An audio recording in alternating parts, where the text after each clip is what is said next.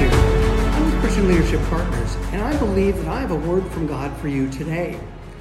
I want to take the time to be able to open up the Bible and take a look at some of the scriptures that the Lord has shown me over the past few days and help you to see some of the differences in what God is actually saying to us through His Word. So, why not knock the dust off your Bible? Join me for a Bible study. It will only take a few minutes, and we want to take a look today at the book of Jeremiah.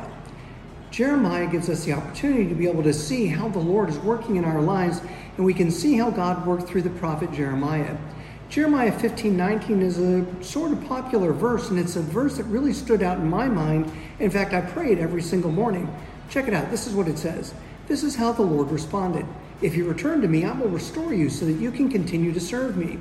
If you speak good words rather than worthless ones, you will be my spokesman.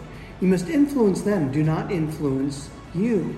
So, what we want to do is we can take a look at this scripture and say, wow, that's really, really good. I'm not going to be influenced by anybody else. I'm going to speak good words rather than worthless ones.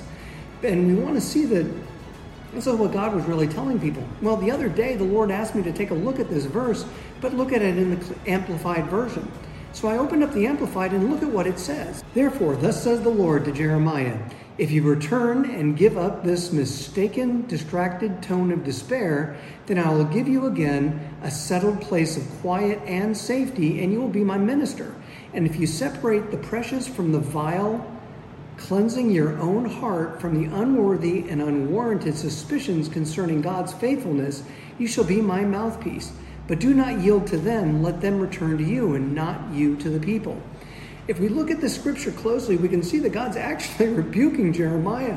What was Jeremiah saying that was so vile, that was so different? God's calling him back to come into his, his perspective. Now we know that Jeremiah was beaten, and there were lots of things that Jeremiah went through, and a lot of us are going through things as well. But he opened his mouth and he said some negative things about what he wanted God to say. Let's take a look at that in the Bible. Jeremiah 15, 16, we don't have to go back very far. It says, Your words were found and I ate them. Your words were to me a joy and the rejoicing of my heart, for I called by your name, O God of hosts. So we can see Jeremiah said, Look, I found your word. This is really important. This is really good to me. I'm going to make sure that I'm speaking all these really, really good words. And we'll do this all the time, won't we? We'll take a look at God's word and we'll say, wow, God really showed me something here. I'm really going to live by it.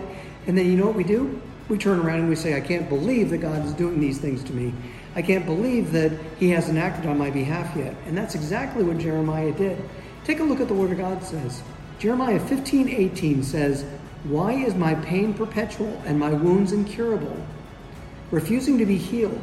Will you indeed be to me like a deceitful book? Like water that fails and are uncertain. Jeremiah was literally con- focusing on the unfaithfulness of what he believed God was doing. He couldn't understand it. And we do the same exact thing, don't we? We want to make sure that we're not saying things like, I'm just waiting on my healing. I know that God's, God can do it. I don't know why He's not. Well, I'll tell you why.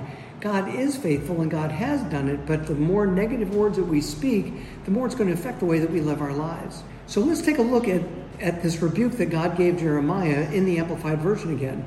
And this is what it says Therefore, thus says the Lord to Jeremiah, If you return and give up this mistaken tone of distress and despair, then I will give you again a settled place of quiet and safety. You will be my minister, and if you separate the precious from the vile, cleansing your own heart from unworthy, unwarranted suspicions concerning God's faithfulness, you shall be my mouthpiece. But do not yield to them, let them return to you and not you to the people. So, what we want to do is we want to make sure that we're living this life that God intended for us in a way that will really honor God.